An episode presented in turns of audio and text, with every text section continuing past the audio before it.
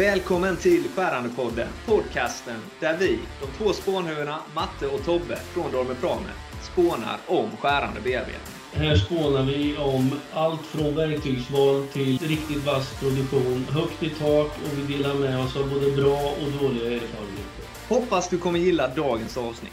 Då ska ni återigen vara varmt välkomna till världens enda podd om skärande bearbetning. På svenska i alla fall. Det kanske finns någon på eh, något utländskt språk. Eh, vad vet jag? Vad vet du Tobbe? Nej, jag vet inte så mycket mer än du vet, men eh, Nej, jag vet. beroende på att vi bor en bit ifrån varandra så är det ju nära nog att du pratar utländska alltså. Men Ibland när man snackar skärande så kan man ju snacka både, det kan ju låta som hieroglyfer för en och en annan, men speciellt när vi två spånhuvuden kommer igång. Men en som kan lite om ämnet eh, är ju våran gäst idag, Alexander Jonsson. Varmt välkommen! Tack så mycket. Berätta lite om dig själv. Vad har du för meriter? Om vi börjar så, så får du skryta lite här nu då, eh, på uppstuds. Ja, om man ska ta skärande bearbetning så är det väl ungdoms-SM i CNC-teknik och sen eh, yrkes-SM i CNC-svarvning. Precis. Två stycken eh, väldigt fina meriter måste jag säga. Vi har tidigare haft en gäst, eh, Maria Tyskova. Känner du henne? Ja, det gör jag. Ja, vi vet ju att ni gör det, för ni har ju pluggat på samma gymnasie. Vi satt ju och diskuterade lite om det. Nu blir det väldigt fin reklam för Mälardalens tekniska här, men att ha två elever samma år som tar guld, det är ju imponerande. Vad, vad tror du är, är det som gör att Mälardalens har lyckats så bra? Eller är det bara att ni har råkat hamna där? Det är ju en bra skola med väldigt bra lärare som ger möjligheterna till att bli riktigt bra. Nej, men som vi har varit inne på lite grann, du har ju vunnit eh, guld alldeles nyligen i SM i CN-svarvning. Kan du berätta lite om eh, tävlingsformatet och hur det går till? Ja, Vi får en ritning med eh, en detalj som vi ska på en viss tid bearbeta fram med rätt mått inom tolerans. Är det bara mått och toleranser och de bitarna eller är det ytjämnheter? Alltså vad bedömer, vad är det domarna bedömer i det här om vi så säger? Ja, Det är ju pluspoäng för mått innanför tolerans och sen var det minuspoäng för dåliga ytor, väldigt dåliga ytor på vissa ställen och sen slagmärken och sådana saker som kan ge minuspoäng. Mm. Beroende, beroende på hur illa de är. Jag tänker på, tittar de någonting på hur ni lägger upp eh, själva jobbet om man säger? Det tror jag inte att de gjorde. Det var väl det är resultatet. Och lägger man upp det fel så har man inte tid så man kan eh, få fram alla, gå i, ja, göra alla, alla delarna på det. Ja, det är alltså, ni har en begränsad tid på er. Ni får Precis, det är en begränsad tid. Ja, Okej, det är ju ytterligare en press på det hela alltså. Ja, det är väl egentligen det största, den största utmaningen att hinna inom tiden. Vad är det för tid vi pratar om? Ja, det var på SM nu var det fyra timmar för två detaljer Mm. av samma, samma typ. Då. Relativt komplicerade detaljer är det ju också. eh, Ja. kan Man ju säga. Hur förbereder ni er? Om man säger kvällen innan, timmarna innan. Jag vet väl inte hur de andra förberett sig, men jag eh, försöker väl någonstans lugna ner mig och lägga upp en plan för hur jag ska göra. Gå igenom stegen, moment för moment, i vilken Mm. ordning jag ska göra dem. Och sen bara slappna av. Det är svårt att lära sig nya saker kvällen innan. Ja, men så är det ju. Eh, Man får liksom nästan tänka igenom lite vad som komma skall och försöka Ja, tänka att du har, du har de kunskaper som krävs. Man får lita på att man löser det sen. För det kan ju komma vilken typ av ritning som helst egentligen. Det vet man ju inte. Men Alexander, då ska vi se här. Vad, eh, för alla våra lyssnares skull då och eh, så vidare. Vad gör du när du inte tävlar i CNC? Vad är du för typ av eh, person som har det här eh, intresset? Har du Ja, tycker- intressen utöver detta? jag har spelat en hel del innebandy eh, tidigare och eh, ja, spelar väl en del med dator med mina kompisar. Och sen eh, har jag spelat piano rätt länge också. Jaha. Så det är väl det jag gör. Nu pluggar jag teknisk fysik på Chalmers, så det är väl något int- ja, teknikintresse där också. Precis. Teknik och natur, ja, något sånt. Ja, men roligt. roligt. Vad tror du att du gör om fem år? Då är det piano eller är det något inom eh, skärande bearbetning eller vad kan det vara?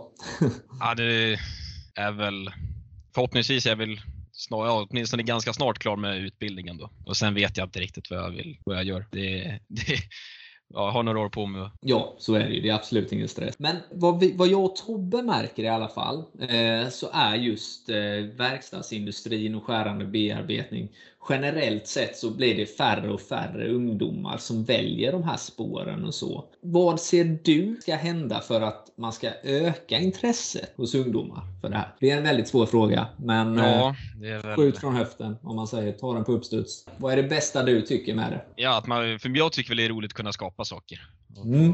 tillverka olika, se hur saker form, ja, formas. Och- Så det är väl att fler ska få, ja men om fler får se vad det är man kan göra och inte, många har väl bilden av industrin som en ganska tung och smutsig plats som man, ja, hårt arbete, fysiskt Precis. arbete då. Så att om fler får bilden av att vad det faktiskt kan vara, för att sitta och programmera och få fram en detalj i stål med fina toleranser så är väl det en annan bild än vad många har. Om man inte vet vad det handlar om. Kanske. Så tror vi också att det är. Det är ju lite grann där jag har funderat alltså. Och det känns ju som det, om det är bra om det kommer från er ungdomar. Vad tycker ni att om man säger verkstadsindustrin eller branschen behöver göra för att nå ut till skolungdomar redan i nian till exempel för att få bort den här bilden av att det är stort, tungt och smutsigt. Liksom, det är där jag tycker problemet finns. Det blir fel bild. Ja men precis. Det börjar ju redan egentligen med att man väljer natur och vetenskap för att få plugga matte och hela den biten. Men där borde ju den praktiska delen vara kombinerat med någon form av modern verkstad, kan jag tänka. Bra, men nu har vi kommit fram till en del av programmet här som, kall som vi kallar för Tobbes fem snabba. Och ja, du behöver inte vara orolig för Tobbe är inte så snabb, men eh, ju snabbare du svarar desto bättre. Så vi ska köra det här momentet nu. Du kommer få frågor då med egentligen bara två alternativ och så får du säga vilket alternativ du föredrar och sen får du, kan du få tid att motivera det också. Det beror på vilket humör Tobbe är på. Ja. Eh, vi kör i alla fall Tobbes fem snabba här nu då. Och, och för sakens skull så är jag alltid på bra humör då. Men... ja, det är, ja, nej, det är, det är väldigt enkla frågor och du svarar egentligen bara kort och enkelt på vilket du helst föredrar. Och det handlar om det här med skärande bearbetning det mesta. Så det, det är, om man säger vilket föredrar du? Svarvning eller fräsning? Ja, svarvning. Vill, kör du helst med hårdmetall eller snabbstålsverktyg? Ja, hårdmetall. Kör du helst CAD-programmering eller CADar du helst en bit eller ISO-programmerar du? Den är inte jätteenkel men jag får säga CAD kan. Lite skillnad från svaret från vi fick från Maria, kommer ni ihåg det? Hon gillade att ISO-programmera. Jo, det är väl... Eh, det, jag tycker det är roligare med ISO-programmering. Men det tar ganska mycket längre tid och det går inte att tillverka lika avancerade detaljer. Så det är väl den biten som man tappar lite om man kör ISO-programmering. Okay, okay. Så det är ingen jätteenkel Precis. fråga. Tycker jag. Ja, men det är en bra, bra eh, motivering i alla fall till ditt svar. Och eftersom vi då var inne på svarvning förut så gillar du, vill du helst ha drivna verktyg i en maskin eller vill du inte ha dem där? Det går att göra mer med drivna verktyg men det är lite mer avancerat. På tävling vill jag inte ha men annars vill jag. Okej. Okay. Vad tycker du är, bäst? Grovbearbetning eller tillverka komplexa detaljer? Komplexa detaljer får jag väl säga. Bra. Så avancerade var de frågorna. Så ja, men det är fantastiskt bra. Snyggt. Du har väl en fråga till? Eller ska jag ta den sista? Ta du den sista. vi runda av. Ja, men då tar vi Mattes enda fråga idag, eller Mattes avslutande fråga. Ja. Vilken podcast tycker du är den bästa podcasten inom området skärande bearbetning? Det finns många att välja mellan, men jag tror att det är skärande bearbetning. Skärande podden.